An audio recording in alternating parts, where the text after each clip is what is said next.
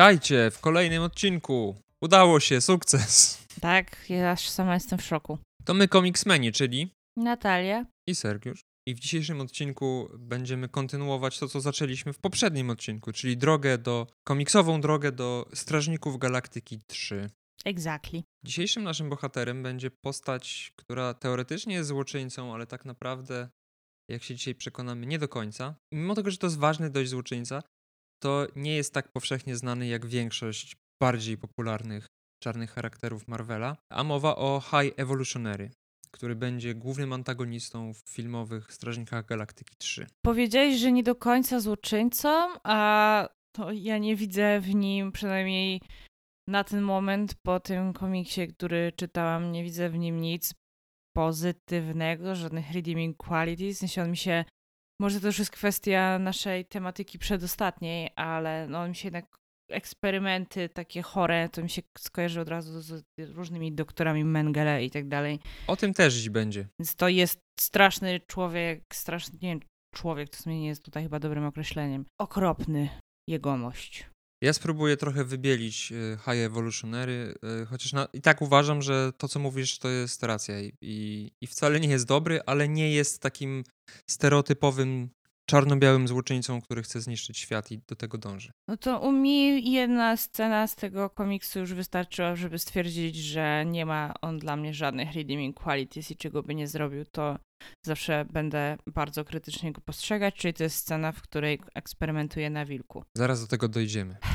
Takich rzeczy się nie robi. Zaraz do tego dojdziemy.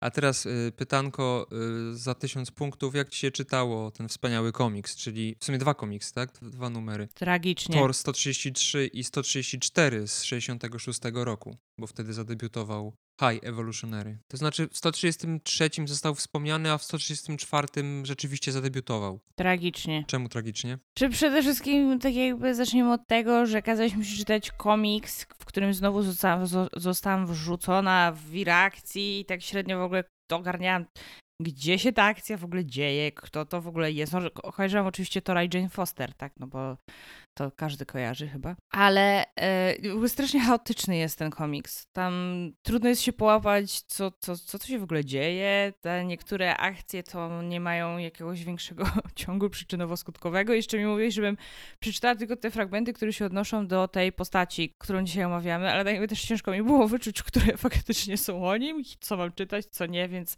no miałam taki dysonans. I tak, no, nie była to jakaś wybitnie przyjemna przygoda. No to jest taki typowy komiks y, z tamtych czasów, więc nie dziwię się, że masz takie doświadczenia. Problem jest z tymi komiksami z tamtego okresu taki właśnie, że jakaś historia czasami się kończy w połowie y, numeru i zaczyna się kolejna, albo... Dokładnie, ja czegoś takiego strasznie nie lubię. Bo ty czytałaś ten 133 numer, który to było takie domknięcie tego, co działo się w 132, z tego co pamiętam. I później nagle wchodzi nowy wątek, który jest wątkiem rozłożonym na dwa komiksy, czyli 133 i 134 numer i on jest dodatkowo podzielony na dwa e, wątki dziejące się w, w różnych miejscach. Dobrze pamiętam? Tak. I ja też nie, średnio byłam w stanie w ogóle ogarnąć, kiedy to się toczy jeden wątek, kiedy drugi, gdzie my właściwie jesteśmy, jakim właściwie są ci ludzie i dlaczego mam mnie to niby obchodzi. No to, to jest problem tej starej narracji która, komiksowej, która nie do końca była jeszcze tak yy, dopracowana jak teraz. Była bardzo chaotyczna. Ale to też wynika z tego, jak by, były stare filmy, yy, czy tam seriale robione, bo moim zdaniem komiksy bardzo mocno czerpią z kinematografii, jeżeli chodzi o, o narrację wizualną.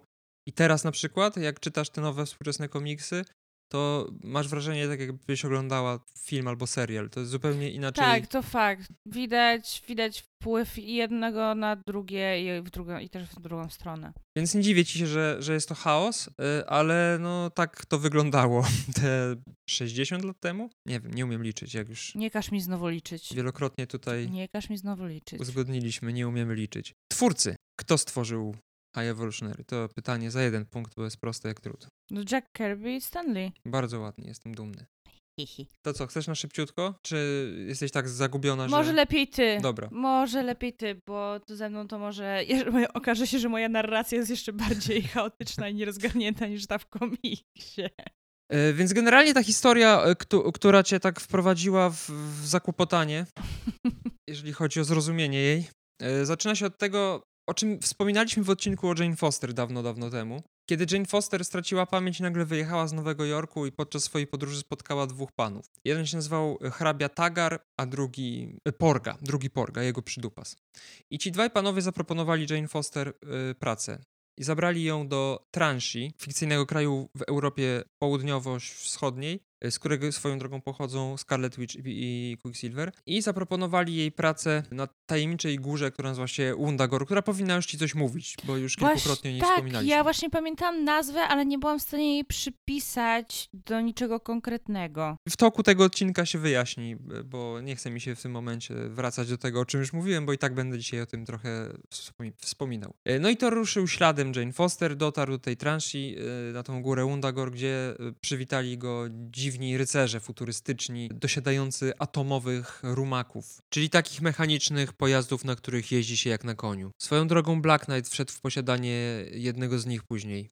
I jak się okazało, ci rycerze, y, po tym jak schwytali Tora, okazało się, że nie są ludźmi, tylko są hybrydami ludzi i zwierząt. No i na górze, w cytadeli nauki, mieszka dzisiejszy nasz bohater, czyli High Evolutionary.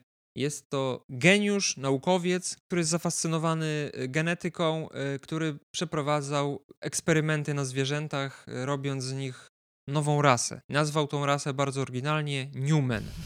I stworzył całą, całą gromadkę ludzi, ludzi, którzy wyglądają jak zwierzęta, albo zwierząt, które wyglądają jak ludzie, Ciekawe, y, tak, którym dał... Teraz tylko wtrącę, ciekawa jestem, no. czy i na ile będzie to pokazane w filmie, bo jestem ciekawa, jak wizualnie by to zostało przedstawione w filmie Jamesa Gana, bo domyślam się, że nie będą to przerażające hybrydy ludzi i zwierząt, no bo to jednak jest film James Gana. Ale przecież to nie były. Gdzie? No takie prosiaki, jakieś myszy. Strażnicy przylatują do takiego miasteczka, typowego amerykańskiego Faktycznie, przedmieścia i tam wyłażą ten, takie... co Drax rzucił dzieciakowi w twarz piłką. Tak. A to ja nie, szczerze powiedziawszy nie, chyba nie zwróciłam za bardzo uwagi na wygląd tych ludzi. Ale wracając do komiksu, High Evolutionary y, wyposażył tych swoich Newmen w zbroje i uzbrojenie, takie łączące w sobie science fiction i średniowiecze. Tak, i te zbroje są faktycznie ciekawe, to muszę przyznać, że w ogóle niektóre to mi przypominały, zwłaszcza ta na samym początku, trochę kolorystyką i designem,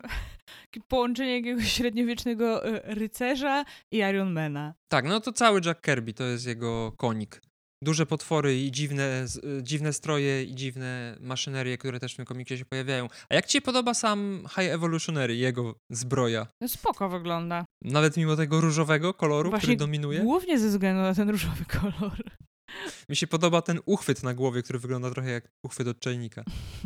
Y, Nie wiem dlaczego, mówiąc szczerze, mi się trochę z Kangiem skojarzył. No trochę podobne są te zbroje. Podobna kolorystyka, mają elementy metalowe i materiałowe i, i, takie maski zakrywające twarz, to prawda, podobni są trochę.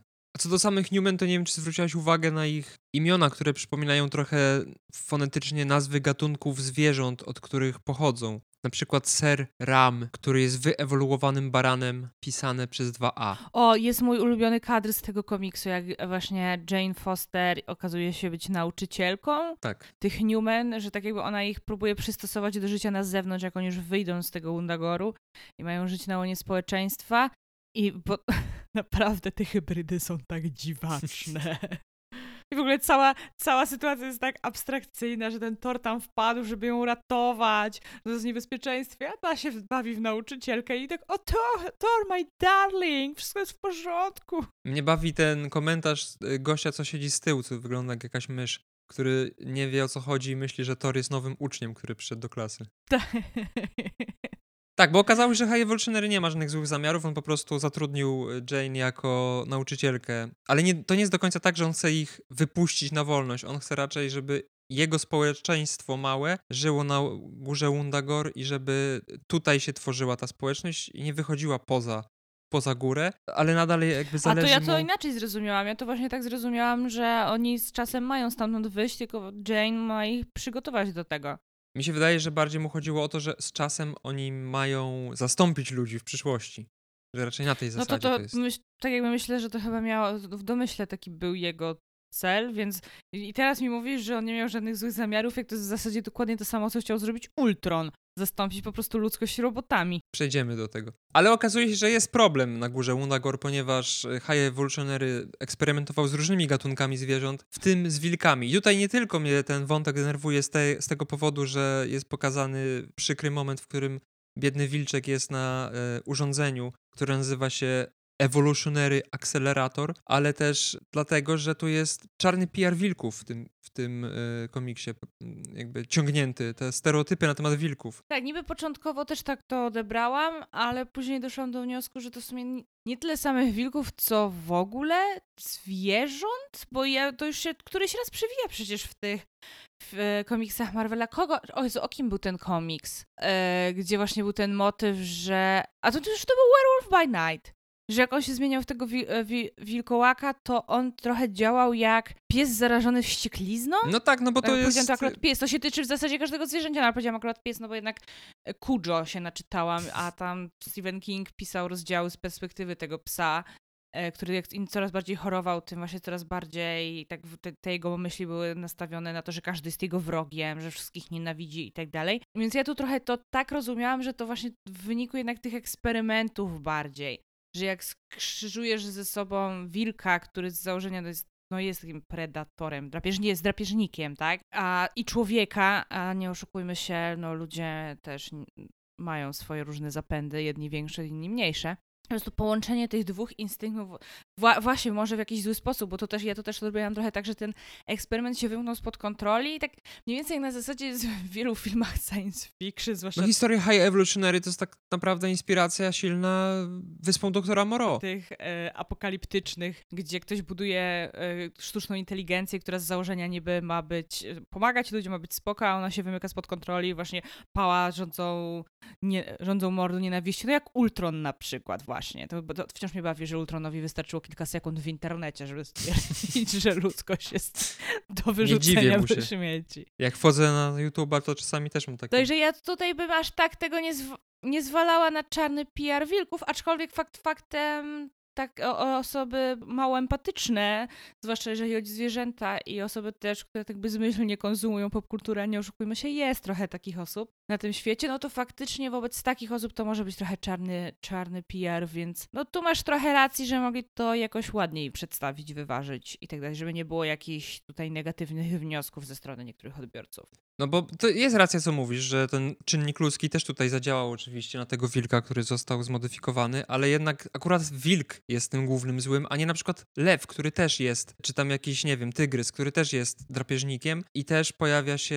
w, w, te, w tym zastępie rycerzy High Evolutionary, a oni nie są źli tylko akurat wilk. No prawda też jest taka, że no nawet patrząc na nasze, znaczy takie współczesne podejście do zwierząt, to jednak tygrysy i lwy mają lepszy PR niż wilki. No właśnie, wilki od, Przynajmniej od dawna w naszym kraju, Europie niestety. właśnie y, szczególnie są y, przedstawiane w złym świetle, chociaż tak naprawdę wcale nie są takie groźne, jak się je w bajkach i różnych innych opowiastkach przedstawia. W każdym razie y, ten stwór, ten człowieko-wilk ma wspaniałe imię. Pamiętasz, jak on się nazywa? Nie. Man Beast. O, Boże święty.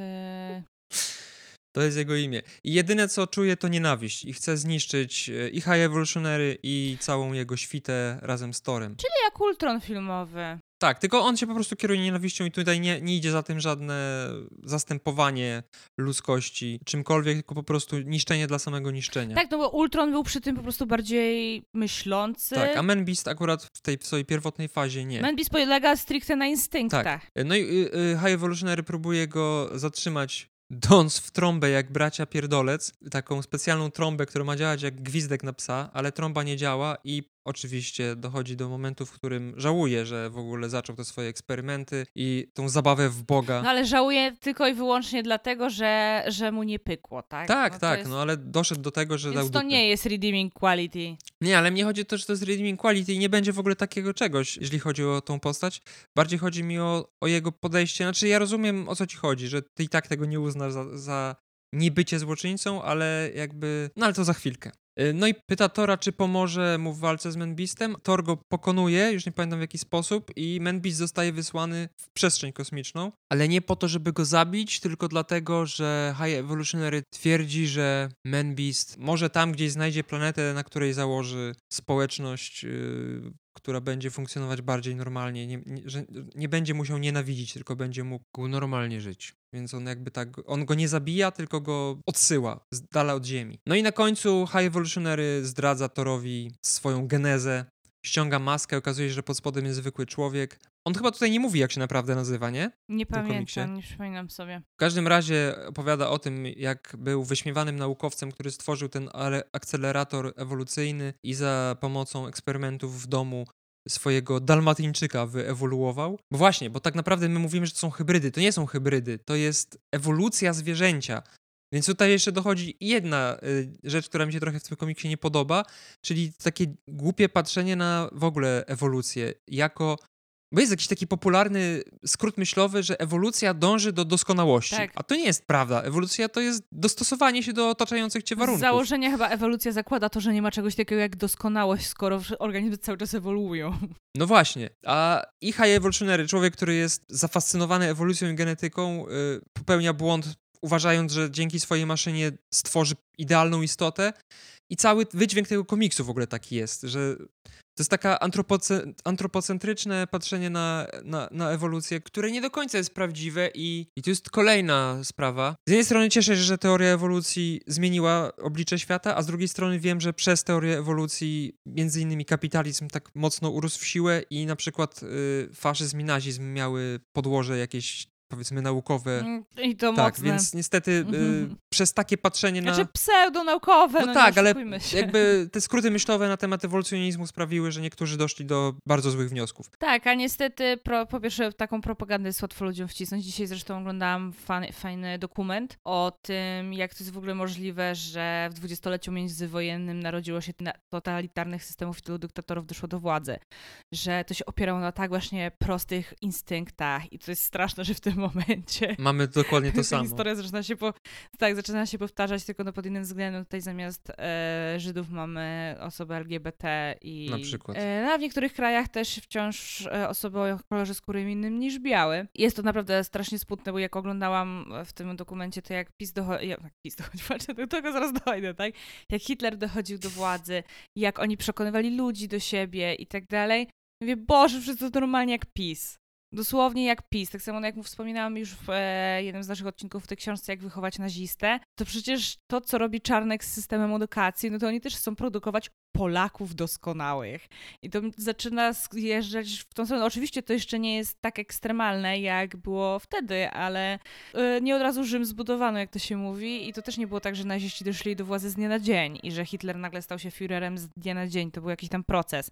Bo fakt faktem wtedy naród niemiecki był o wiele takim łatwiejszym podłożem dla nich, no bo w wyniku I wojny światowej ludzie czuli się gorsi. Zresztą to nawet w pierwszym kapitanie Ameryce Erskine tak bardzo skrótowo e, opowiada w rozmowie ze Steve'em, jeszcze jak Steve jest taki malutki, to jest to ich ostatnia rozmowa. I on powiedział, że, że ludzie się czuli słabi i mali po I wojnie światowej, no i nagle przyszedł Hitler, który zaczął głosić, jesteście lepsi niż inni, w ogóle świat nas potraktował niesprawiedliwie, a Żydzi to w ogóle najgorsze zło tego świata. I ludzie to po prostu kupowali i to jest strasznie smutne, że jednak już wtedy przecież to nie był, to nie był okres średniowiecza, to był już XX wiek, a ludzie wciąż dawali się łapać na takie rzeczy, bo jednak wciąż bazujemy na tak prostych instynktach, a teraz mamy 2023 rok i to i wciąż dzieje się to samo. No nie, nie bez powodu tyle osób głosuje na PiS.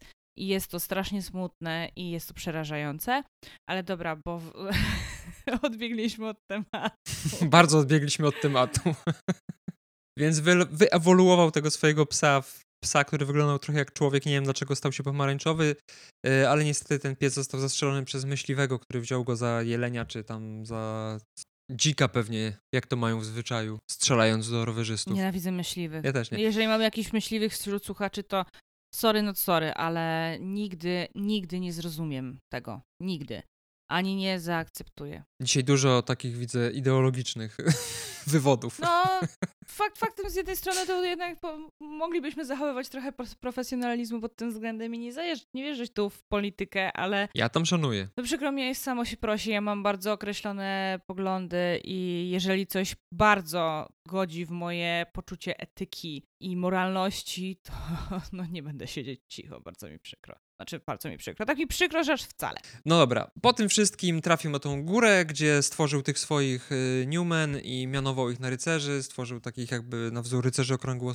okrągłego stołu, taki zastęp i, oni go tutaj bronili, on dalej sobie eksperymentował, ale historia kończy się tak, że Thor wraca z Jane do domu, a High Evolutionary leci w kosmos razem ze swoją nową rasą ludzi, bo okazuje się, że jego cytadela jest tak naprawdę statkiem kosmicznym. Na tym się kończy ten komiks, który chciałam, czytałaś. Chciałam tylko wspomnieć, że no tutaj na chwilę pojawiają się Wanda i Pietro i oni w ogóle pojawiają się tak z odwłoka, tak naprawdę. Tak? Naprawdę? To ja nie, nie zarejestrowałem tego. Tak, tak. Pojawiają się Wanda i Pietro i oni przejeżdżają w ogóle obok tego, znaczy ona przejeżdża samochodem, a on biegnie i tam oczywiście wspominka o tym, że ona się wścieka, że nie jest w stanie nadążyć za nim samochodem samochodem i właśnie tam oni wspominają o tym, że oni stamtąd pochodzą. Okej, okay. bo oni chyba szukali swojego ojca, czy tam... No i to tak, oni to się pojawili i zniknęli po prostu, ale od razu mi przyszło do głowy, że w takim razie chyba ten komiks stanowił inspirację dla Jossa Whedona, jak robił Czas Ultrona. No bo przecież e, Marvel nie miał wtedy praw do X-Menów i tak dalej, co była cała, ca, cały ten ich konflikt z Foxem, kto właściwie ma prawa do Pietro i do, i do Wandy. Mhm. I ostatecznie konkluzja była taka, że mogą, oba studia mogą wykorzystać te postacie, tylko no na przykład w Foxie nigdy nie mogą powiedzieć, że oni należeli do Avengers, a w MCU tak. nie mogli, nie, oni mieli zakaz używania słowa mutant. E, I nie mogli właśnie wspomnieć, że oni są mutantami, że są dziećmi Magnito i tak dalej, bo to chyba były czasy, kiedy jeszcze to nie zostało w komiksach zmienione, nie wiem, nie pamiętam. No i no przecież no musieli wymyślić nową genezę e, Wandy i Pietro i trzeba było jakoś wyjaśnić, skąd wzięli w ogóle swoje moce, skoro no, nie urodzili się mutantami ani nic w tym stylu.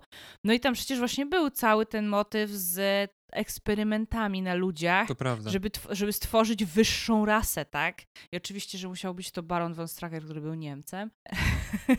Cały ten motyw, że oni przeprowadzali te eksperymenty, tylko no tutaj oczywiście z użyciem kamienia nieskończoności, żeby wszystko się ładnie składało w Infinity Sadze.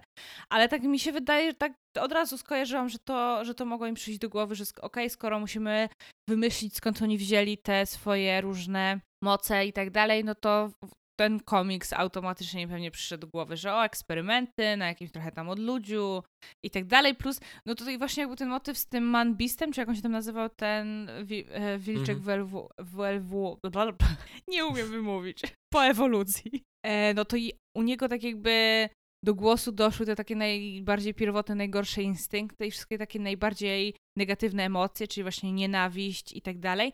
No i u Wandy i u Pietro też chyba trochę tak wyglądało, przecież oni byli bardzo zradykalizowani mhm. i fakt faktem to się brało z uwagi na tą wojnę, na te bombardowania i tak dalej, ale faktycznie no jak oni już nie bez powodu się też właśnie zgłosili do tych eksperymentów.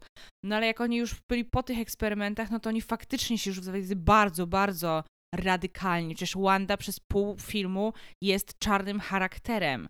Jakby ona nie widzi tutaj żadnych o, odcieni szarości, ani w ogóle jakichś pozytywów związanych z Avengers. Dla nich Avengers to jest najgorsze zło tego świata i koniec. Nie, no prawda, a... dobrze, dobrze zauważyłaś. Tak, to jest dobry trop, a żeby było śmieszniej, później filmy zainspirowały komiksy co do genezy prawdziwej Pietro i Wandy, ale to pod koniec y, się pojawi. A wracając do y, komiksów, Tales to Astonish 94-96 to kolejne pojawienie się High Evolutionary. Nadal jest w kosmosie i okazuje się, że ma problem poważny, ponieważ y, na planecie, y, którą nazwał Wundagor 2 y, założył miasto. Ale chłop był tak strasznie kreatywny. Tak.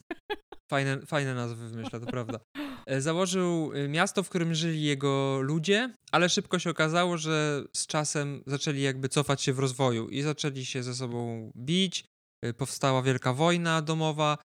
No i Harry Evolutionary nie wiedział, co ma zrobić. Trochę jak z Kangiem? Pamiętasz, że Kang się cofnął do naszych czasów? No tak, tak. No, tak, tak. Tylko, że Kang... Że ludzie po prostu się cofnęli w rozwoju mentalnie, technologicznie poszli do przodu, a mentalnie cofnęli się w rozwoju, co było bardzo, bardzo złym połączeniem. No, tylko tutaj to w dość przyspieszonym czasie się stało.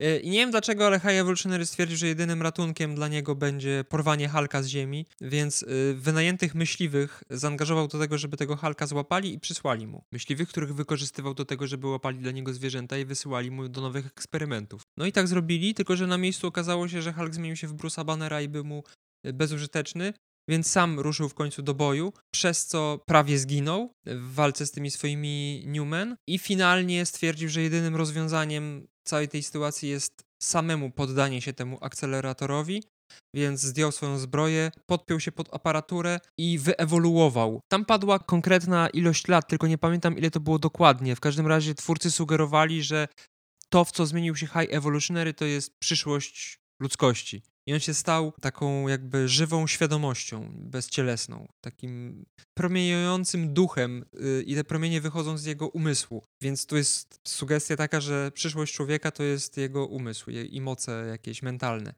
I on za pomocą tych swoich nowych boskich, bo on się stał praktycznie Bogiem, e, za pomocą swoich boskich mocy cofnął cały swój eksperyment i wszystkich e, Newman z powrotem zmienił w zwierzęta. Cofnął proces ewolucji, a Halka wysłał do domu. I tak chyba chciano rozwiązać wątek High Evolutionary, ponieważ jest to postać, z którą chyba nie do końca twórcy wiedzieli, co, co można zrobić. A była zbyt potężna i też przez to problematyczna. A miała, a ona ma naprawdę olbrzymi potencjał. Więc on zniknął na wiele lat i pojawił się dopiero w latach 70. W 72 roku w Marvel Premier 1, 2, y, gdzie pojawi się inna ważna postać. High Evolutionary miał pewną misję do zrobienia, ale tę misję przerwał mu dziwny kokon, który lewitował w przestrzeni kosmicznej. No i ten kokon tak go zaciekawił, że postanowił go ściągnąć na swój statek. W środku y, okazało się, że siedzi tajemniczy, y, złotoskóry, idealny mężczyzna. Mhm. Mhm, mhm. No i postanowił wykluć go z tego kokonu. Ciekawe, kto to może być. Opowiadając mu, że jakiś czas temu stworzył odpowiednik Ziemi, który nazywa się, uwaga, kolejna kreatywna nazwa? New World? Canter Earth. A, okej, okay, byłam blisko. To chodzi o to, że ta Ziemia, która jest idea idealną kopią naszej Ziemi, znaczy tej Ziemi z Y, Earth 616 leży w taki sposób w y, Układzie Słonecznym, że jest po drugiej stronie Słońca, więc Ziemianie nigdy nie, nie są w stanie jej odkryć, ponieważ musieliby... Czyli to jest tak w pewnym sensie jakby odbicie lustrzane od Słońca, że tak z jednej strony jest Coś Ziemia takiego, i z no. dokładnie no. drugiej strony na tej samej tam tak. wysokości osi i tak dalej jest tak. ta, jak to się nazywa? Counter Earth. A, no właśnie przeciwziemia, tak jakby po polsku, nie wiem. No to, to faktycznie to sugerowało, że jak odbicie lustrzane. Mi się wydaje, że to w ogóle to nie jest oryginalny pomysł twórców tego komiksu, tylko to jest w jakichś tam, nie wiem, czy starożytnych... Wierzeniach? Ast astronomicznych, nawet nie wierzeniach, tylko jakichś takich domysłach, teoriach astronomicznych, czy, czy nie było takich pomysłów, że gdzieś po drugiej stronie Słońca może leżeć inna planeta, na która, która jest zamieszkana, której nie widzimy, ponieważ Słońce nam przeszkadza. Więc mi się wydaje, że to jest jakaś inspiracja wzięta stąd, to nie jest oryginalny pomysł. W każdym razie on stworzył jak Bóg tą Ziemię. Z kawałka kamienia, który zabrał ze sobą, stworzył całą planetę. I to jest tak ładnie pokazane, że on po kolei wszystko, cały ekosystem, od samego początku, od tych wszystkich zjawisk atmosferycznych, przez ewolucję jakichś mikrobów, które później się przeistoczyły w bardziej skomplikowane organizmy, dinozaury, nie dinozaury, zwierzęta i na końcu ludzi. I był tak zmęczony na końcu, nawet nie, nie wiem czy widzisz, ale nawet się pocił przez swój hełm. Był tak zmęczony, że aż padł wyczerpany, kiedy stworzył pierwszych ludzi. I ten moment, kiedy on wyczerpany leżał, wykorzystał y, Menbist, który zauważył, że powstaje nowa planeta, zakradł się na tą Ziemię i zniszczył wizję High Evolutionary, ponieważ on stworzył Counter Earth po to, żeby to była idealna Ziemia, na której nie ma zła. I on chciał tutaj odtworzyć jakby początek istnienia życia na Ziemi, ale poprowadzić to życie w taki sposób, żeby nigdy nie dochodziło do żadnych wojen, żadnych agresji międzyludzkiej, no, tego typu rzeczy. Z jednej strony sam zamysł fajny, ale z drugiej strony, no, jak już nas wielokrotnie nauczyła, nie tylko popkultura, ale też prawdziwe życie bawienie się w Boga nigdy nie kończy się dobrze. To prawda. No ale właśnie Menbist, który tutaj pełni rolę takiego jakby diabła, y, pojawił się na Counter Earth i doprowadził do tego, że zło też się pojawiło na tej drugiej ziemi i Cała historia się w sumie toczyła praktycznie tak samo jak na zwykłej Ziemi, yy, oprócz tego, że na Counter Earth nie ma superbohaterów. No i w, końcu ten kokon się otworzył, wyszła z niego nowonarodzona istota i yy, High Evolutionary stwierdził, że nada mu imię, ponieważ ta istota nie miała imienia, nada mu imię Warlock, dlatego że dla zwykłych ludzi jest niczym czarnoksiężnik, ponieważ oni są, on jest na takim etapie ewolucyjnym, że dla zwykłego człowieka będzie jak magik, bo on posiada wiele różnych nadprzyrodzonych mocy. Evolutionary stwierdził, że y, eksperyment się nie udał, więc całą Ziemię, y, tą drugą trzeba zniszczyć, ponieważ nie ma to w ogóle sensu, ale Warlock go powstrzymał i powiedział, że poczekaj, ja tam pójdę i sprawię, że zło zostanie wyplenione. Pozwól mi to zrobić. Więc High Evolutionary zapłakał ze wzruszenia y, i wysłał swojego, jak go nazwał, syna. Ale zanim go wysłał na Canter Earth, podarował mu prezent w postaci zielonego kamienia, który nazwał kamieniem duszy. I Warlock sobie ten kamień umieścił na głowie. Właśnie zielony? Czemu zielony? Kamienie nieskończoności w y, komiksach mają zupełnie inne kolory niż w filmach. A, okej. No i Warlock z tym kamieniem poleciał na Counter Earth. Tam jeszcze był wątek taki, że y, ludzie z tej prawdziwej Ziemi odkryli, że jakiś obiekt podobny do Ziemi znajduje się po drugiej stronie Słońca, więc High Evolutionary wykorzystał swoje boskie moce, y, wprowadził Counter Earth w drgania. Ja nie wiem, jak to ma niby działać, ale te drgania spowodowały, że satelity y, nie wykryły tej Counter Earth i y, planeta była bezpieczna. W sensie ludzie się nie, nie dowiedzieli o ist- jej istnieniu. To, co się działo na Counter Earth, to jest materiał na inny odcinek. Zostawmy to na razie. Wkrótce High Evolutionary zauważył, że do Counter Earth zbliża się Destroyer, który wówczas był Her Heraldem, tak się mówi? Herald czy Herold? Nie mam pojęcia. Harold, hehe. Został Heroldem albo Heraldem Galactusa, bo Galactus stwierdził, że pochłonie Counter Earth. Nie wiem, czy ty kojarzysz Galactusa? Tak, kojarzę. To jest taka kosmiczna, potęg potężna istota, która No zresztą w tym komiksie, co czytałam, y, jak się, gdzie debiutuje High Evolutionary, to na porządku się pojawia Galactus. A, być może, nie, nie, nie pamiętam tak szczegółów. Ta postać polega na tym, że ona wędruje po wszechświecie i po prostu wysysa energię planet, żeby móc się pożywić. Jakby. No to jest chyba jeden z popularniejszych złoczyńców z komiksów Marvela. Tak, takich potężniejszych nawet. Mhm. No, to jest taki, taki ikoniczny przeciwnik Fantastycznej Czwórki. No on często jest właśnie wymieniany jednym tchem z Doktorem Doomem. Tak. Przynajmniej z tego, co ja kojarzę. Mimo tego, że High Evolutionary wysłał Małpiszona zmutowanego y, na Ziemię do Fantastycznej Czwórki z prośbą o pomoc, swoją drogą Małpiszon nazywa się Gor, y, to sam postanowił w końcu y, walczyć z Galactusem i przybrał jego rozmiary i zaczęła się wielka bitwa nad planetą, która skończyła się w taki sposób, że... Ej, No. to może, no skoro nadchodzi fantastyczna czwórka i raczej obs- nie wiem, czy już wiemy coś na ten temat, ale Nic chyba. zdziwiłabym się w sumie, gdyby Kevin Feige postanowił wykorzystać e, standa- tego no, standardowego złoczyńcę, który już był do tej pory wykorzystywany w filmowych adaptacjach, czyli doktora Duma. Więc może Strażnicy Trójka to je, to będzie mo- moment, w którym zostanie wprowadzony Galactus. Są plotki, że Galactus ma być przeci- przeciwnikiem Fantastycznej Czwórki i no w sumie Strażnicy są I to by idealnym było- filmem do tego. Tak. Nawet, nawet nie tyle, żeby pokazali tą wielką bitwę i tak dalej w samym filmie, ale na przykład w scenie po napisach Na po przykład, prostu. no to, to też uważam, Skoro jest dobry pomysł. połączony jakoś tam wątkiem z e, High Evolutionary. W ogóle fajna ta nazwa High Evolutionary. Jedyna, która mu się udała. tak, o tym samym pomyślałam. Galactus przeniósł High Evolutionary do Negative Zone, ale jemu udało się, już nie pamiętam jak, ale w jakiś tam sposób udało mu się stamtąd wydostać i promieniem ewolucyjnym wyewoluować Galactusa, który zmienił się wielki mózg, a później wybuchł. Więc pozbyto się również Galactusa. W latach 70. Jakieś, jakaś była moda na pozbywanie się potężnych Sprzątanie. postaci, które nie wiem dlaczego uważane były chyba za problematyczne. Marvel 2 in One. W takim komiksie, w którym tak naprawdę promowano mniej znane postacie, łączono je z bardziej popularnymi postaciami. Tutaj głównym bohaterem był Fink, który miał co numer przygodę z innym jakimś mniej znanym superbohaterem. E, W, tym, w jednym z, z, z numerów tego komiksu w a Nowym Jorku znaleziono tajemniczy kokon i kiedy go otworzono, e, wyszła z niego pani, która wygląda bardzo podobnie do Adama Warlocka. Jaka taka żeńska wersja Adama. Ona wyewoluowała, ponieważ została stworzona przez tych samych ludzi co Adam Warlock i teraz wy- wyewoluowała w kobietę, bo ona wcześniej była bezpłciową jakby istotą i jej zadaniem jest znalezienie Adama Warlocka po to, żeby się rozmnażać i żeby stworzyć y, rasę idealnych ludzi. To nie jest istotny wątek, tak o niej tylko wspominam, ponieważ to, to jest Ayesha, czyli mm, później to imię zyskała, to jest ta pani złota, która pojawia się w Strażnikach Elizabeth Dybicki Tak, tak, ją tak. W Strażnikach 2, to jest y, ta postać. Znaczy jej filmowy odpowiednik. I tam zresztą też w ogóle w filmie się pojawił taki złoty Tak, no i to jest I ona właśnie powiedziała, że I will name him Adam. Tak, to była zapowiedź tego, że Adam Warlock pojawi się w MCU. Boże, kiedy to było? No właśnie. E, to jest nieistotne, ten wątek Ajeszy. Istotne jest to, że w tym komiksie e, High Evolutionary ponownie powraca i opowiada, że Counter Earth została porwana, została uprowadzona, zniknęła. I on nawet nie wie kiedy, bo był tak pogrążony w swoich boskich rozmyślaniach, że nie zauważył tego.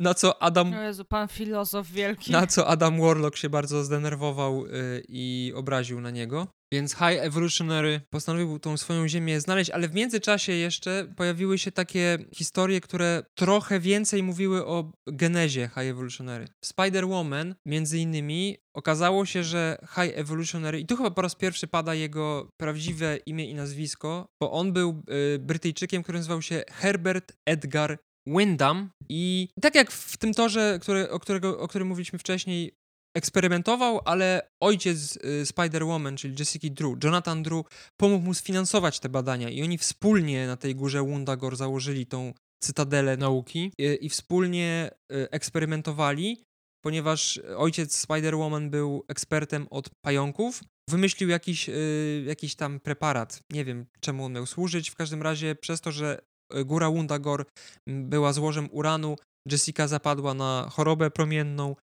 i Jonathan postanowił ją tym swoim preparatem, chciał ją uleczyć, a High Evolutionary swoim promieniem ją chciał wyewoluować, żeby ten y, preparat Jonathana zadziałał. No i dzięki temu Spider-Woman w przyszłości zdobyła supermoce, ale zanim to się stało, leżała przez lata y, w takim, takiej śpiączce jakby, w takiej komorze jak Królewna Śnieżka zamknięta w cytadeli e, High Evolutionary, który stał się jej jakby opiekunem, więc tutaj tak, taki e, background dodano.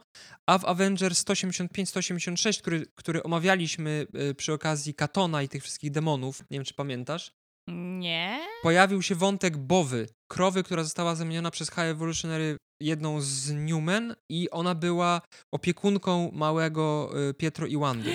Ona Faktycznie przy, pamiętam przyjęła ich na tak, świat. pamiętam i trochę się nimi opiekowała. I tutaj też zostało powiedziane, że High Evolutionary oddał e, dzieci, e, kiedy Magda umarła, czy uciekła, bo już nie pamiętam, ona chyba uciekła po porodzie. To oddał Wandę i Pietro taborowi Romów na wychowanie. Więc tutaj jest to powiązanie dodatkowe z High Evolutionary, ale będzie jeszcze większe o wiele później.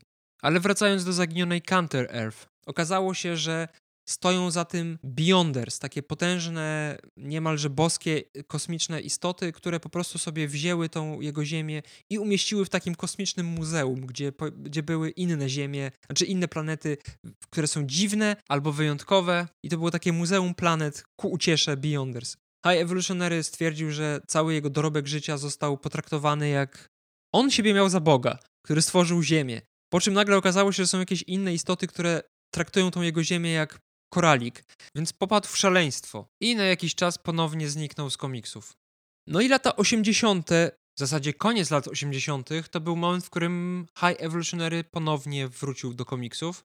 W 1988 roku y, stworzono taki crossover, który rozgrywał się przez cały chyba rok na y, kartach różnych annuali komiksowych i to były tak naprawdę dwie historie, które były prowadzone równolegle połowa zeszytu to była jedna historia dotycząca High Evolutionary, a druga połowa to była druga historia dotycząca tej postaci. I jedna nazywała się Saga of the High Evolutionary i to była rozbudowana geneza tej postaci bo jakby stwierdzono, że brakuje tutaj jakichś szczegółów ważnych, więc uzupełniono z tych skrawków, które do tej pory twórcy rzucili, uzupełniono pełną historię.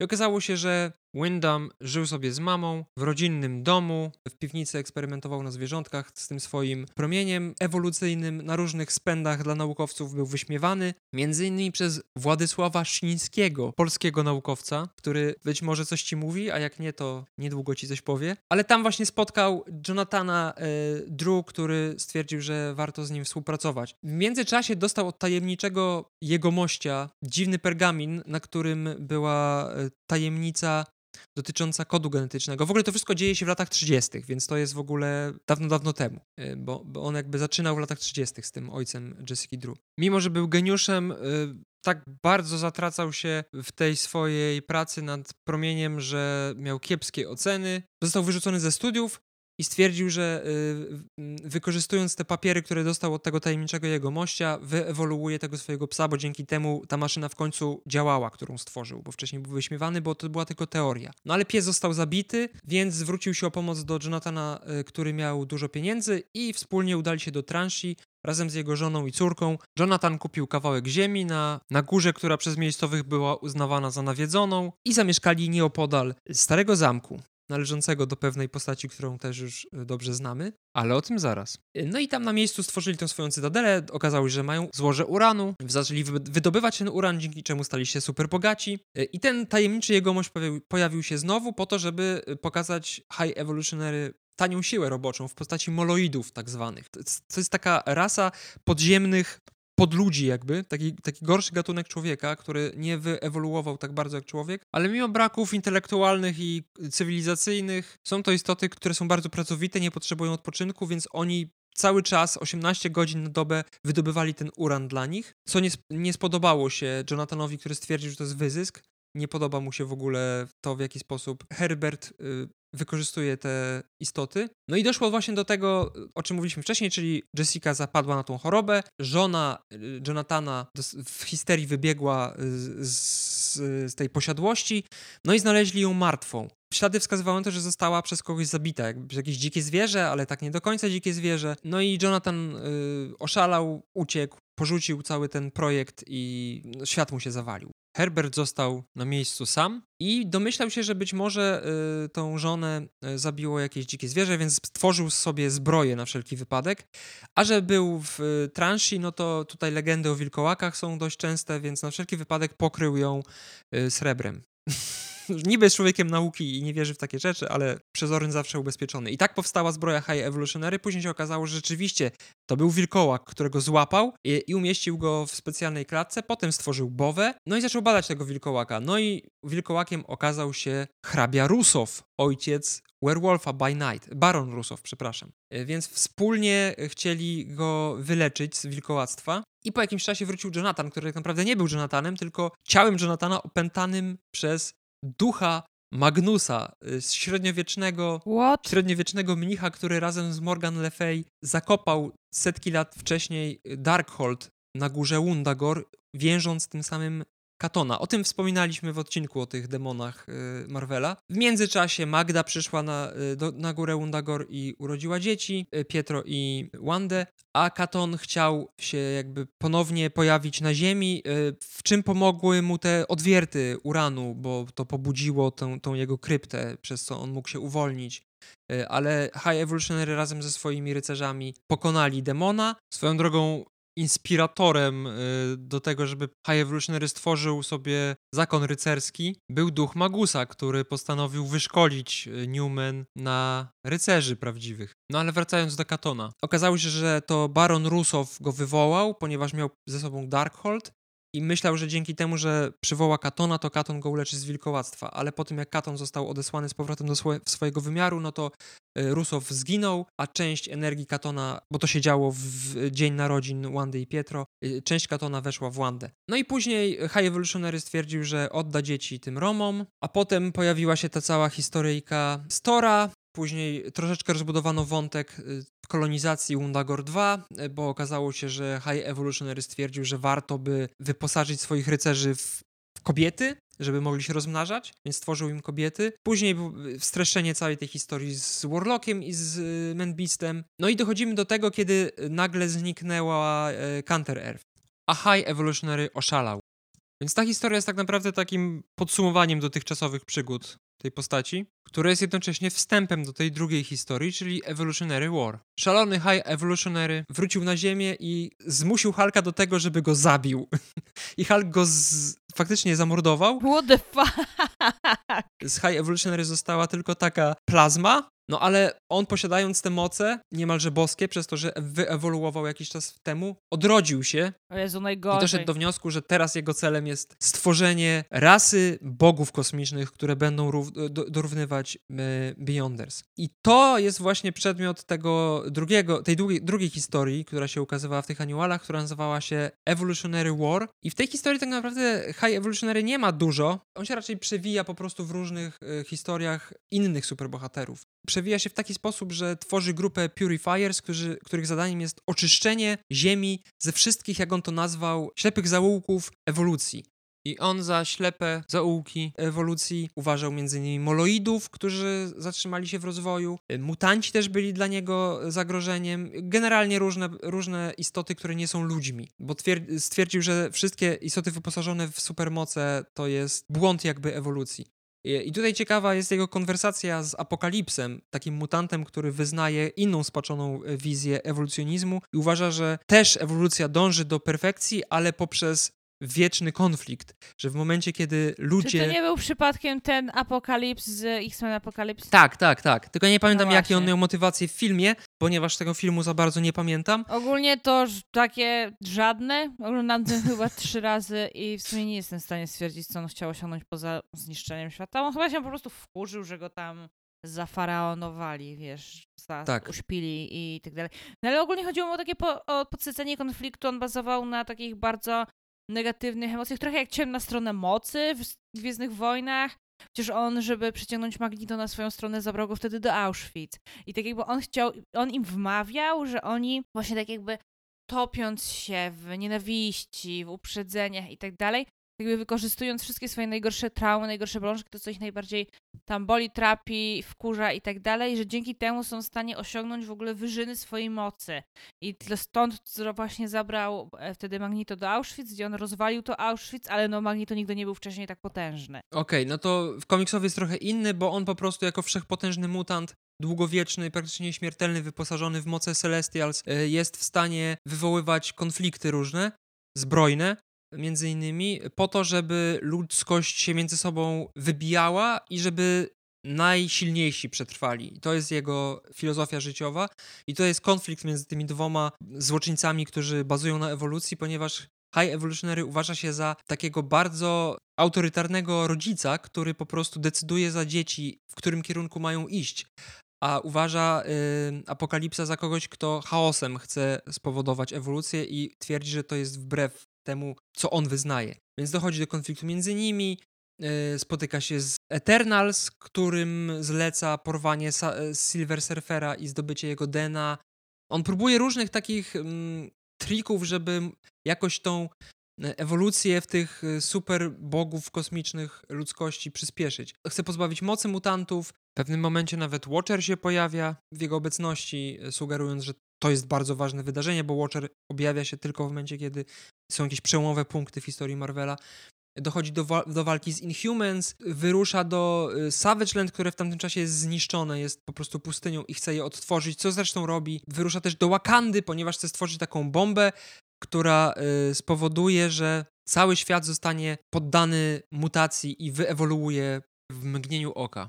Odwiedza też Young Gods. To byli tacy najbardziej idealni y, przedstawiciele ludzi, których Eternals podarowali Celestials, żeby Celestials nie niszczyli świata i oni sobie ich wzięli jak takie zwierzątka y, na pamiątkę. Więc on próbuje z różnymi superbohaterami, tam jeszcze z Spider-Manem, y, próbuje mu mówić, że sklonowana Gwen Stacy to nie jest klon, ponieważ High Evolutionary gardzi klonowaniem, uważa, że to też jest y, właśnie ślepy zaułek. No ale Avengers postanawiają w końcu zatrzymać go, bo widzą, że on tu na całym świecie robi róż, różne złe rzeczy.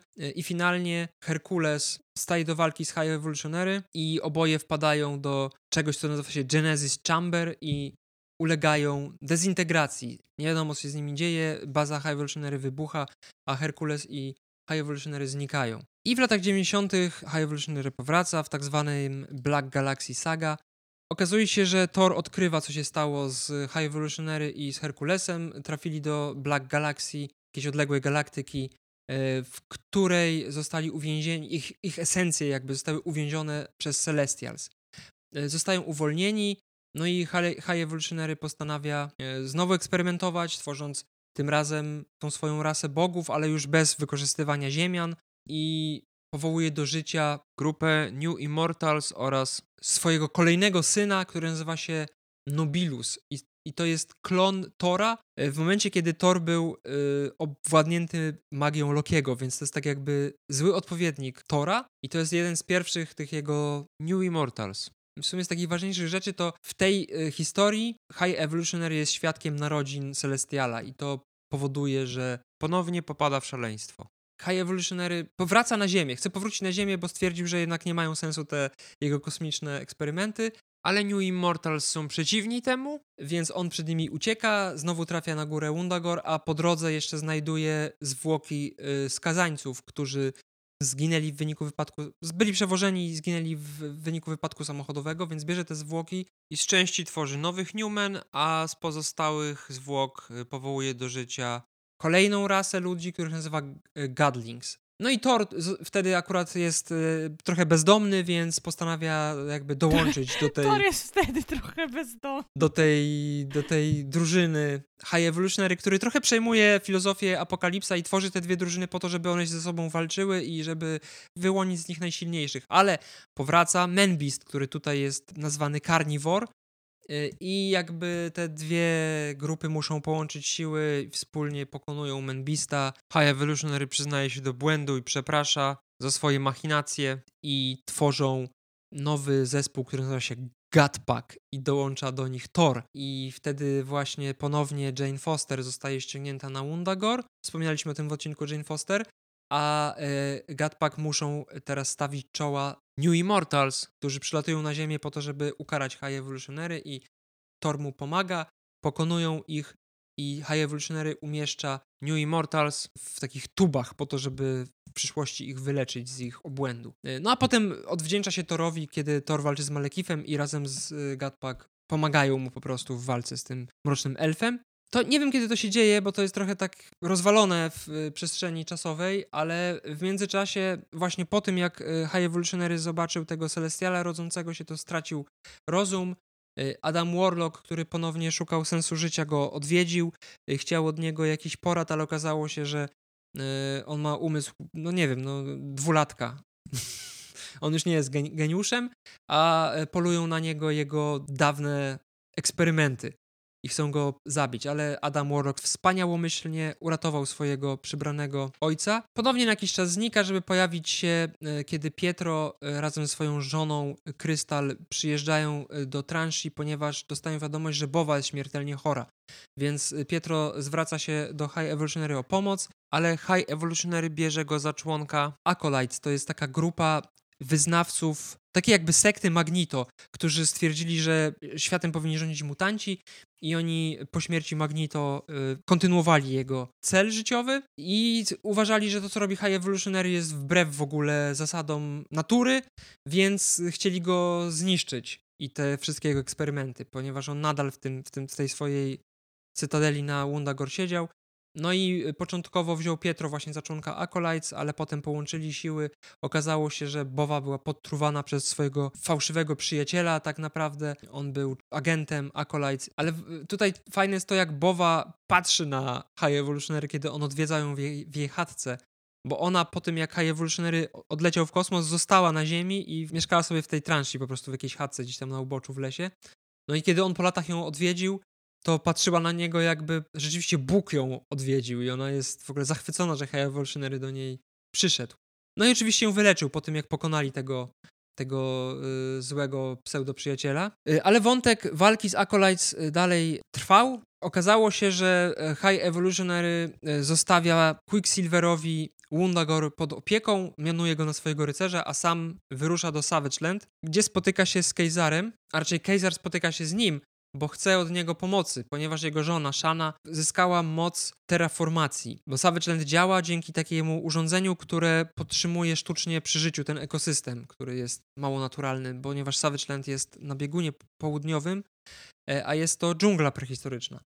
E, no i ona zdobyła moc jakby tego urządzenia i ona była taką boginią dla mieszkańców Savage Land.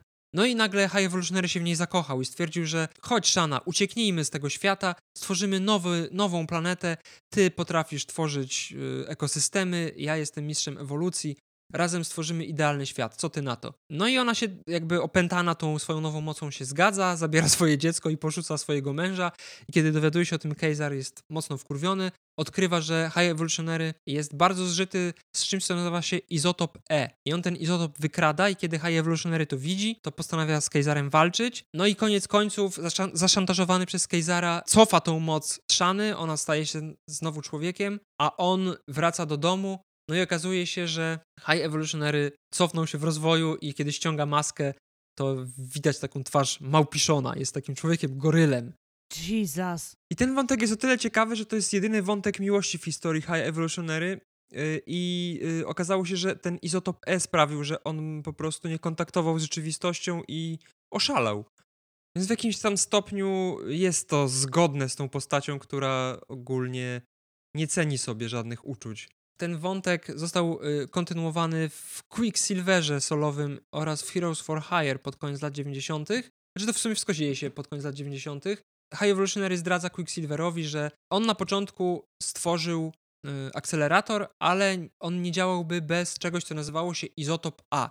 I izotop A pozwolił mu przeistoczyć tego dalmatyńczyka w pierwszego przedstawiciela nowego gatunku człowieka. E, później był izotop B, dzięki któremu powstali pierwsi Newman, w tym Bowa. Następnie dzięki izotopowi C powstał Manwolf. Potem, kiedy sam ewoluował w Boga, no to użył izotopu D. E, no i finalnie, żeby funkcjonować i się nie cofać w rozwoju, był uzależniony od tego izotopu E, bo on był jedyną rzeczą, która jest go w stanie uleczyć od tego cofania się w rozwoju. Stworzył kolejnych y, członków y, Newman, on ich chyba nazwał tutaj Animen i y, między innymi tam pojawiła się nowa White Tiger, której zadaniem było wytropić Menbista i go zabić. No i ta White Tiger była członkinią ówczesnego Heroes for Hire i Heroes for Hire zostali zatrudnieni do walki z Acolytes. Nie wiem dlaczego na miejscu, nie pamiętam już co było motywacją High Evolutionary, ale zmienił członków Heroes for Hire w małpiszony. No a później się okazało, że High Evolutionary w tej nowej partii Newman stworzył kolejnego wilka, któremu tym razem zaufał, ale tego wilka zabił y, Manbeast, który się pod niego podszył, a nikt tego nie zauważył, dlatego że ten wilk zawsze nosił y, maskę na twarzy, po to, żeby nie zdradzić, że jest wilkiem i nie wzbudzać y, niepewności wśród innych członków y, Newman. I miał plan, żeby pokonać swojego stwórcę, ale został oczywiście zatrzymany, pokonany. E, High Evolutionary przez chwilę stracił swoje moce, ale później odzyskał swoje boskie moce, wyleczył się z tego uzależnienia od izotopu E i znowu stał się takim jakby bogiem. Lata 2000 to są raczej takie gościnne występy High Evolutionary. Uncanny X-Men, e, kiedy dochodzi do wniosku, że mutanci to jest w sumie zagrożenie dla naturalnej ewolucji i trzeba ich y, się pozbyć, więc tworzy satelitę. Tym satelitą powoduje, że na długo, znaczy na długo, na kilka lat przed M-Day, czyli mm, tym dniem, kiedy mm, Scarlet Witch swoją mocą pozbawiła większość mutantów mocy, pozbawia mutantów mocy. No i X-Men postanawiają yy, cofnąć ten proces. Okazuje się, że tak naprawdę Wyndham był zafascynowany ewolucją i genetyką, ale dlatego, że spotkał się z Nathanielem Essexem, czyli Mister Sinisterem, takim mutantem, który jest trochę poplecznikiem, a trochę wrogiem Apokalipsa i też generalnie lubi eksperymenty genetyczne. Y, I okazało się, że on go obecnie też zmanipulował, uwięził go w takiej tubie i kazał stworzyć tego satelitę po to, żeby pozbawić mutantów mocy. Ale kiedy X-Men dotarli do tej bazy kosmicznej, okazało się, że tam promień satelity nie obowiązuje, więc odzyskali moce i razem z High Evolutionary pokonali Sinistera. I już w czasie M-Day, kiedy mutan- większość mutantów straciła moce, Beast próbował znaleźć rozwiązanie na przywrócenie tych mocy i skontaktował się w desperacji z różnymi złoczyńcami. Zadzwonił do m.in. do doktora Duma, do Modoka, do Sinistera, ale też do High Evolutionary, ale High Evolutionary stwierdził, że tutaj w grę wchodzi magia, nie tylko sama nauka, więc nie jest w stanie mu pomóc. No i rok 2008 i Annihilation Conquest. W sumie będziemy o tym mówić w przyszłości. W każdym razie nowo odrodzony Adam Warlock odnajduje High Evolutionary, żeby High Evolutionary mu pomógł, ponieważ to się dzieje podczas Wielkiej Wojny Kosmicznej y, z taką rasą, która nazywa się Phalanx. To jest taka to jest, to, to jest taka rasa, która zakaża inne organizmy technoorganicznym wirusem i one wtedy stają się takimi technoorganicznymi zombie. Y, I właśnie ta rasa postanawia zawładnąć całym wszechświatem. Y, no i okazuje się, że High Evolutionary został wynajęty przez Kree do stworzenia nowych Kree, New Kree, którzy będą idealną wersją Kree, po to, żeby móc walczyć w tych kosmicznych wojnach, które w tamtym czasie się toczyły. Y, no i finalnie okazuje się, że High Evolutionary zdradza Warlocka, oddaje go w ręce przywódcy Phalanx, którym okazuje się Ultron y, i za zadanie ma przelać umysł Ultrona w ciało Warlocka, ponieważ Ultron dochodzi do wniosku, że Warlock jest tak idealną istotą, że on w sumie jest tak naprawdę biologiczną maszyną i stwierdził, że wykorzysta Warlocka po to, żeby podbić cały wszechświat. High Evolutionary do tego się przyczynia.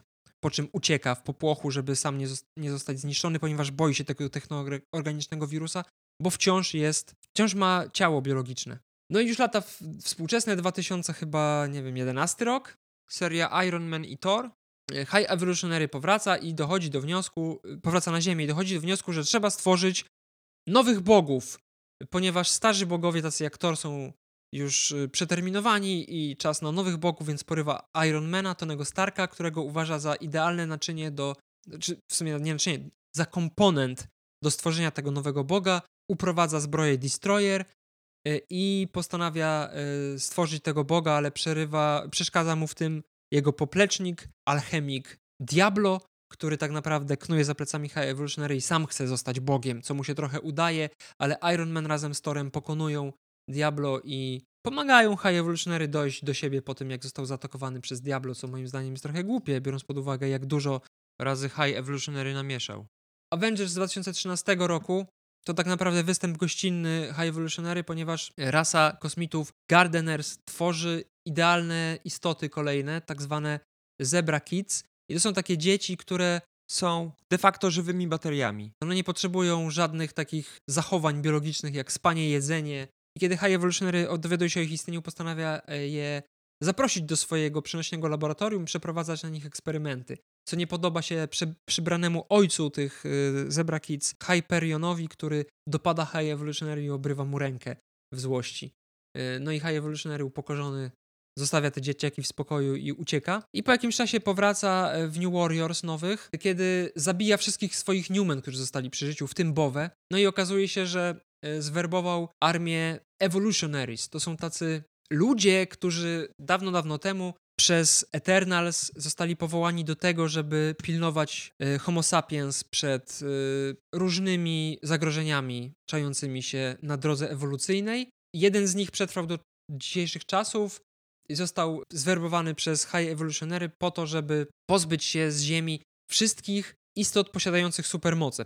High Evolutionary porywa nowe, wykorzystuje jego hełm po to, żeby mm, zasilić swoją bombę, dzięki której zniszczy wszystkich ludzi z supermocami. E, w międzyczasie okazuje się, że to nie jest oryginalny pomysł High Evolutionary, tylko Zuras, przywódca Eternals, go do tego namówił, e, ponieważ jeżeli ludzkość nie zostanie oczyszczona z tych nieczystych, czyli tych, którzy nie są do końca ludźmi, to przyjdą ponownie Celestials na Ziemię i zniszczą Ziemię.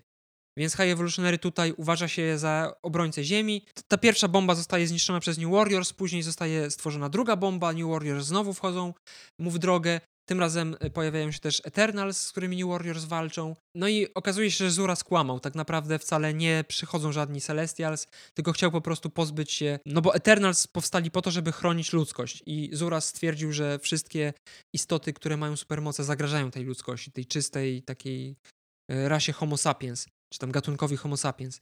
Kiedy High Evolutionary przeciwstawia się Zurasowi, ten usiłuje go zabić, ale oczywiście to jest tylko pozorna śmierć.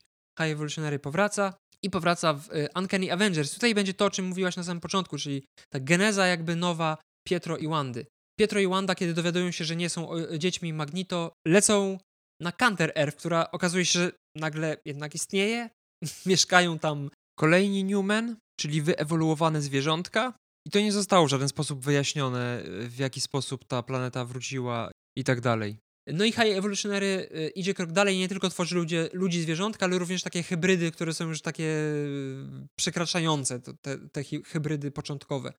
Wygląda, wyglądające już bardziej jak kosmici.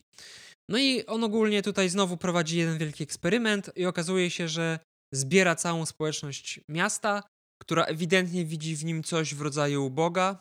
I podczas apelu High Evolutionary ogłasza im, że są niedoskonali i to jest dzień, w którym zostają zniszczeni. Całe, całą populację miasta niszczy. Jak się okazuje, on już to robi któryś tam raz z rzędu, ponieważ traktuje Canterer w tym momencie jako probówkę.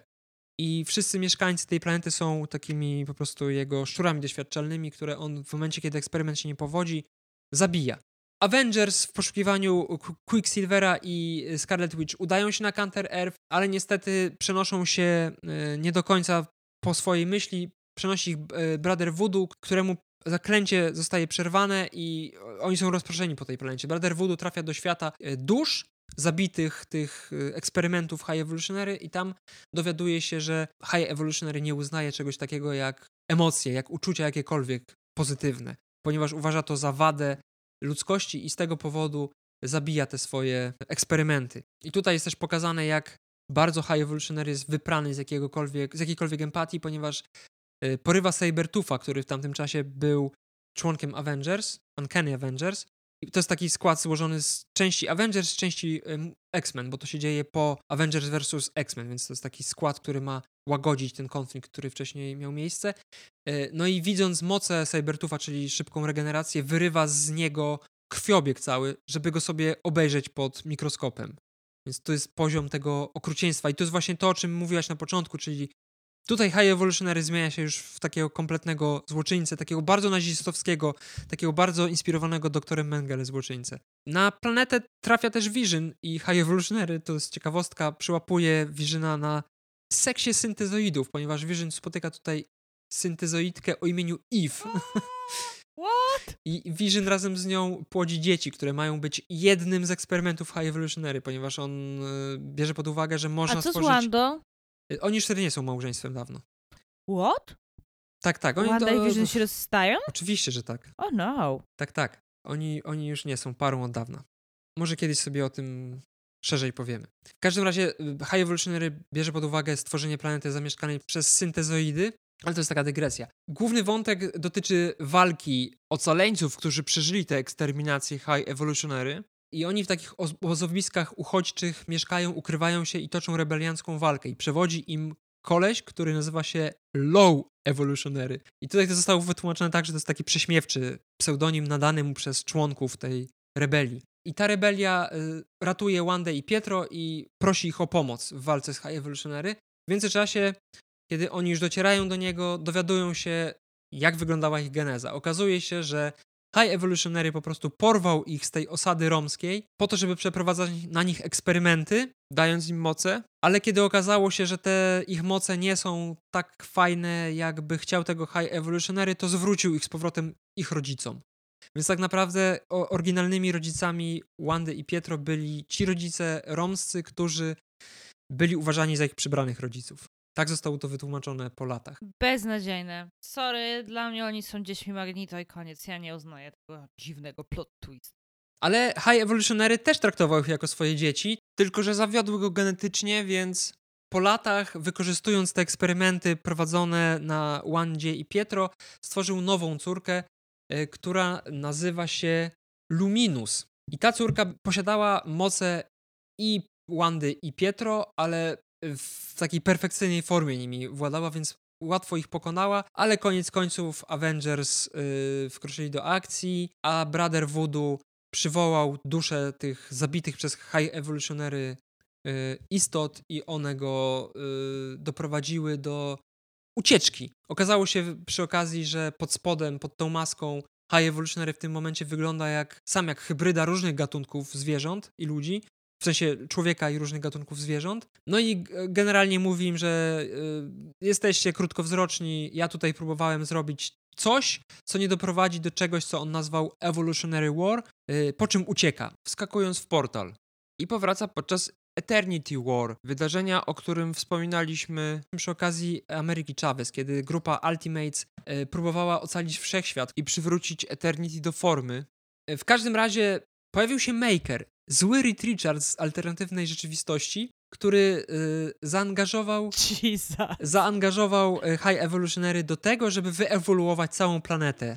Znaczy, y, przepraszam, nie całą planetę, cały, cały wszechświat. On go tak skusił. Po czym okazało się, że y, Maker chciał tak naprawdę pozbyć się wszystkich multiversów i stworzyć tylko jeden świat. Na co y, High Evolutionary zareagował y, w taki sposób, że stwierdził, że według niego to nie jest wcale ewolucja, tylko wręcz przeciwnie, ale oczywiście superbohaterowie z dwóch różnych wymiarów połączyli siły, żeby pokonać Makera i High Evolutionary i wszystko przywrócić do porządku. Po raz kolejny High Evolutionary pojawia się znowu na Counter Earth, powraca tam tym razem Champions i nowa wersja Avengers odkrywają, że spada na Ziemię dziwny meteoryt, który powoduje drgania na całym świecie wysokich obiektów. I Thor, Jane Foster w tamtym y, momencie, y, odkrywa, że jej młot też y, odbiera ten rezonans. Viv Vision, córka Visiona i Sam Wilson, Falcon, zostają przetransportowani na Counter Earth i kiedy Champions i Avengers dowiadują się, że High Evolutionary planuje połączyć tymi drganiami Counter Earth i Ziemię, postanawiają wyruszyć na Counter Earth, a w tym czasie High Evolutionary dochodzi do wniosku, że wyewoluuje i Viv, y, i Falcona i przeistacza Viv w człowieka. No i yy, tak naprawdę wcale nie chodzi o to, żeby połączyć te, te planety, tylko o to, żeby doprowadzić do ich zderzenia, dzięki czemu powstanie zalążek nowego życia i kolejny, kolejny jakby, kolejna probówka dla High Evolutionary do eksperymentów. High Evolutionary zostaje pokonany przez Avengers i ucieka, jakby próbując uciec, on zostaje ranny i przenosi się do innego wymiaru. No ale Avengers i Champions próbują zatrzymać to łączenie się Ziemi, więc yy, przeszukują planetę i Viv odkrywa, że w, w centrum te, tej planety jest uwięziony syn High Evolutionary, tak naprawdę jego klon, Higher Evolutionary. To miała być kolejna idealna istota, która okazała się yy, niegodna według High Evolutionary, ponieważ miała ludzkie odruchy. I kiedy High Evolutionary chciał ponownie zniszczyć populację Counter Earth, Higher Evolutionary powiedział, że się poświęci i tutaj w iście Jezusowej pozie jest przytwierdzony do tego urządzenia. Powiedział, że się poświęci i y, poszedł na taki układ ze swoim ojcem, że on tutaj będzie napędzał tą ziemię y, do tego drgania, żeby się połączyły y, te ziemie, ale dzięki temu Counter Earth nie zostanie zniszczona wraz ze wszystkimi mieszkańcami. Tak przynajmniej mu się wydawało, bo High Evolutionary go oszukał. Viv udało się namówić Higher Evolutionary, żeby wyszedł z tej maszyny, dzięki czemu cofnięto te zbliżające się do siebie planety. Ale Viv poświęciła wtedy swoje życie i trafiła dokładnie do tego samego wymiaru, w którym został uwięziony High Evolutionary, który wyjawił jej, że dzięki tej podróży po raz kolejny wyewoluował i teraz jest istotą stworzoną z informacji. I ona też jest istotą stworzoną z informacji i dzięki temu mogła wrócić na Ziemię, ponieważ Vision, zdesperowany, że jego córka umarła, postanowił odbudować jej syntezoidalne ciało i ona mogła, wykorzystując y, High Evolutionary, jego moc, mogła wrócić na Ziemię, a High Evolutionary został uwięziony na tej, w tym dziwnym wymiarze, ale w Spider-Woman z 2020 roku został ponownie ściągnięty na Counter Earth, y, gdzie stwierdził, że y, w sumie to on nie chciał tutaj wracać i on uważa tą planetę za, nie, za eksperyment, który się nie powiódł i zaszył się na Ziemi. Y, Tutaj ponownie pojawia się wątek Spider-Woman, która zapadła na ciężką chorobę i tylko High Evolutionary jest w stanie jej pomóc. Y, Udaje się do niego, ale na miejscu odkrywa, że High Evolutionary ma klony jej matki. Y, W ogóle w całą sprawę jest zaangażowana taka pani związana z Hydrą, która nazywa się Octavia Vermis i ta pani chyba też była klonem Nie pamiętam dokładnie, ale jeżeli nie była klonem, to na pewno była poddawana eksperymentom przez swojego ojca Naziola, który był z niej niezadowolony, więc ona tego ojca zabiła i sama poprosiła High Evolutionary, żeby ją sklonował yy, i on zrobił jej córkę jakby, ale ona również była niezadowolona z tej córki, więc każdą wersję tej swojej córki zabijała i ponownie chciała kolejnego klona, żeby stworzyć idealną wersję siebie. W końcu, kiedy High Evolutionary odmówił, ponieważ on nie lubił klonowania i uważał to za w ogóle niższą formę nauki. no to ona się przeciw niemu zwróciła, wykorzystała te klony matki Jessica Drew, czyli Spider-Woman. Swoją drogą Jessica się go pyta, po chuj ci, skoro gardzisz y, klonami tyle klonów mojej matki. I on stwierdził, że no w sumie one się przydały, bo to są takie... Szkoda marnować materiał ludzki na, na eksterminację, kiedy on się może przydać. Y, więc jest to takie... Po raz kolejny jest pokazane to, jak bezemocjonalną istotą jest High Evolutionary. On już nie jest człowiekiem tak naprawdę w tym momencie, tylko raczej takim biologicznym bogiem, który nadal próbuje jakoś tą ludzkość popchnąć ku doskonałości. Koniec końców High Evolutionary i Jessica łączą siły i Olivia zostaje przemieniona przez High Evolutionary w taką pół jaszczurę, pół kobietę i pokonana. A High Evolutionary leczy Jessica z tej choroby. No i już finał jego występów w X-Men pojawił się, w tych najnowszych X-Men z 2021 roku, pojawił się gościnnie po to, żeby zaoferować X-Men e, prezent. Doszedł do wniosku, że ludzkość jednak jest rakiem planety i dał im taką kulę, w której był wirus powodujący, że wszyscy ludzie umrą, dzięki czemu ekosystem planety powróci do swojej, na swoje dawne tory i Ziemia będzie uratowana. Ale kiedy X-Men odrzucili ten prezent, wywiązała się walka, którą w końcu High Evolutionary przerwał w taki sposób, że powiedział, że o, o, daruję wam to wasze hamstwo, yy, nie chcecie mojego prezentu, to nie, nie będę z wami walczył pod warunkiem, że dacie mi krople krwi jednego z waszych yy, kolegów.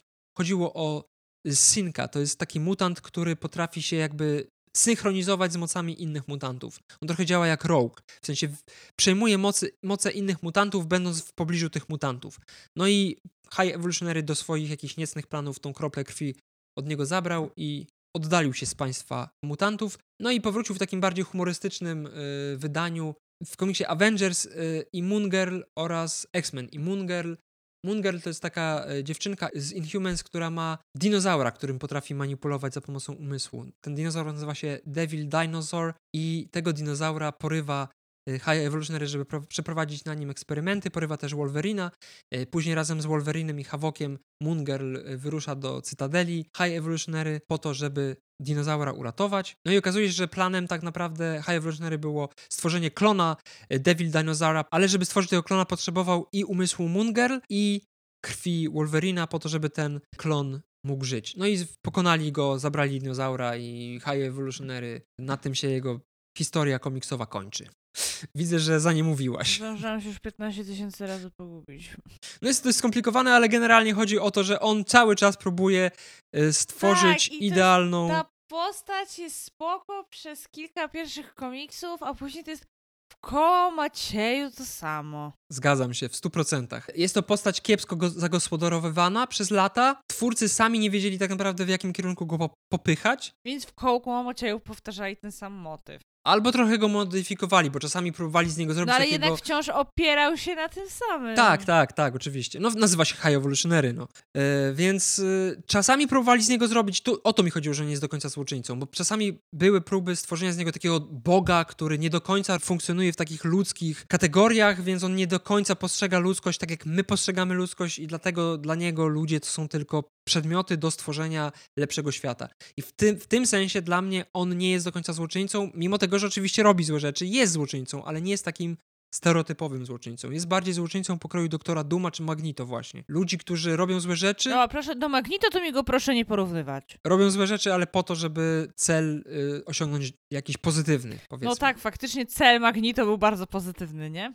Zależy jak na to patrzeć. Że trzeba ludziom założyć homonto i orać nimi pole. Nie powiedzieliśmy o jego mocach, w sensie nie wymieniliśmy ich, ale to zostało chyba powiedziane w trakcie tego odcinka. Że był geniuszem? Był geniuszem, miał praktycznie kontrolę nad materią, nad ewolucją. On w pewnym momencie już nie potrzebował tego promienia, po prostu za pomocą swoich mocy ewoluował albo deewoluował istoty, więc on tak naprawdę stał się takim trochę biologicznym bogiem. Dlatego jest to ciekawa moim zdaniem postać i fajna moim zdaniem postać. E, szczególnie, że jestem ciekawy, jak to James Gunn wykorzysta.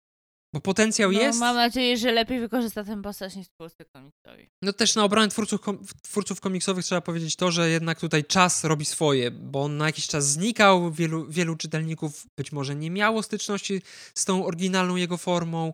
Wiesz o co chodzi. Mhm. Komiksy trochę działają inaczej niż filmowe uniwersum, bo filmowe uniwersum to jednak jest ciąg przyczynowo-skutkowy.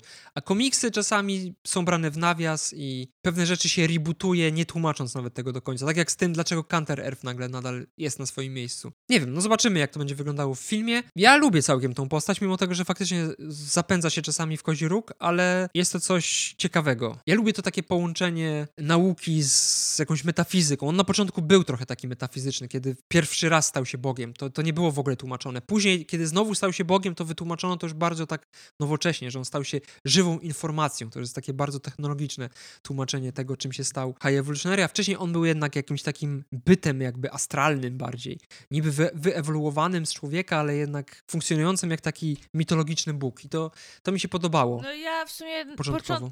w sumie poza Torem, to początki Mar MCU takie były i ja w sumie początkowo właśnie takiego, takiego Marvela lubiłam i no, ja nie jestem fanką pierwszych Torów, wszyscy, wszyscy chyba już o tym wiedzą. I ja też początkowo miałam takie bardzo nie podejście z dystansem do Strange'a czy do Ragnaroku, ze względu na to, że no tutaj to już faktycznie jakieś tam magie, mity i tak dalej e, wchodziły w grę. No bo początkowo no, ten Kapitan Ameryka, czy Iron Man, Czarna Wdowa, Hawkeye, czy właśnie Wanda i Pietro, to jednak to gdzieś tam, powiedzmy, tak, na tej nauce było oparte. No a ten Thor to był taki, no halo, jestem bogiem piorunów i mieszkam w Asgardzie, do którego prowadzi tęczowy most. A później Doktor Strange trochę magii też No wprowadził. ja, dlatego też, ja też była to magia strasznie- taka... Ja strasznie nie lubiłam pierwszego Strange'a. Właśnie ze względu na to, że ja byłam fanką tego takiego przyziemnego Marvela, i, a wiedziałam, że e, jak wszedł Strange i że zaraz wyjdzie Thor Ragnarok i później będzie Infinity War, gdzie będą też Strażnicy Galaktyki. I ja tak wiedziałam, że no niestety to już jest ten taki poważny krok w stronę tego, że Marvel przestanie być przyziemny i trudno mi się było z tym pogodzić. A ja wtedy się cieszyłem. Więc na początku byłam trochę hejterką. Bo ja strażników, ja strażników lubiłam, ale ja jednak ich nie traktowałam zbyt poważnie. W sensie to była sobie tam e, produkcja na obrzeżach. I ona nie była dla mnie w żaden sposób wiążąca. A Stran- e, Doktor Strange już był jasno wiążący. No oczywiście to wi- wi- wiadomo było, że strażnicy też się już pojawią w Infinity War, ale to jednak Doktor Strange był takim krokiem do tego, że no niestety, ale zaczynamy. Znaczy niestety, niestety tak, no bo ogólnie wyszło dobrze do Endgame, a później to już różnie bywało, jak wiemy. Ale tak, no ja początkowo miałam problem z takim przestawieniem się z właśnie takiego niby udawania, że to jest oparte na nauce. No ja jednak jestem bardziej ten oldschoolowy team, czyli to takie... No, lubisz komiksy. No takie bardziej, bardziej, bardziej idące czasami w jakieś fantazy niż w science fiction. Nie wiem, no zobaczymy jak to... No tutaj to ewidentnie w Strażnikach Galaktyki będzie jednak chyba science fiction No, bardziej. odjechane takie totalnie, moim zdaniem właśnie już takie totalnie odjechane i tak dalej. Tak myślisz? Oczywiście, że tak, no bo tacy są strażnicy. Nie no, w, w sensie klimatu tak, ale... Yy, Strażnicy zawsze bardziej przypominali fantazy niż science fiction. wszystko będzie oparte naukowo raczej. No bo właśnie moim zdaniem totalnie nie. Zobaczymy już niedługo. Ale szanuję Jamesa Gana za to, że tak fajnie połączył wątek Half-World, czyli tego świata i planety, z którego pochodził Rocket Raccoon, o której mówiliśmy tydzień temu, z Counter Earth, gdzie też obecnie mieszkają pół zwierzęta, pół ludzie. Szanuję takie, takie rozwiązania, to jest fajne. W ogóle widziałam, y, bo Marvel wypuścił scenę ze strażników. Ja nie oglądam, oni nie ogóle- mów mi, nie Oni zdradzaj. wrzucają właśnie, ale oni wrzucają coraz więcej i zaraz będzie tak jak z Civil War, że my cały film już obejrzeliśmy wcześniej. Ale no jest scena, w której ja już wiem, że będę płakać. O Jezu, jak ja będę płakać. Jest jak on sobie leży z tymi swoimi przyjaciółmi i sobie wybierają, jak będą mieć na imię. A to to akurat widziałem, no. To, tak, tak, Jezu, tak się jakie to zgraliśmy. Słodziutkie i to, co mówił ten Rocket tam, jeszcze Rocket był taki niewinny, taki pure. W porównaniu do tego Rocket najebałeś się i kręci Shinbę, którego poznaliśmy w pierwszych Strażnikach. Więc idealnie się wstrzeliliśmy z odcinkiem o Rokecie, bo to wyszło jakoś yy, w, chyba Tak, w ten tak, sam dzień, czy dzień po... Tuż po tym, jak wyszedł nasz odcinek, tak.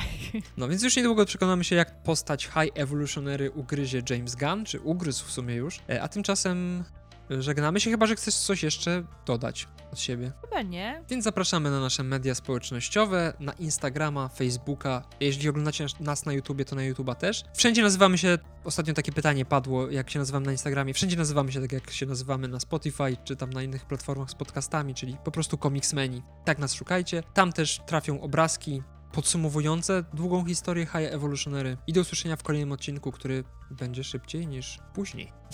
Dokładnie. Pa! Pozdro 616. Pa.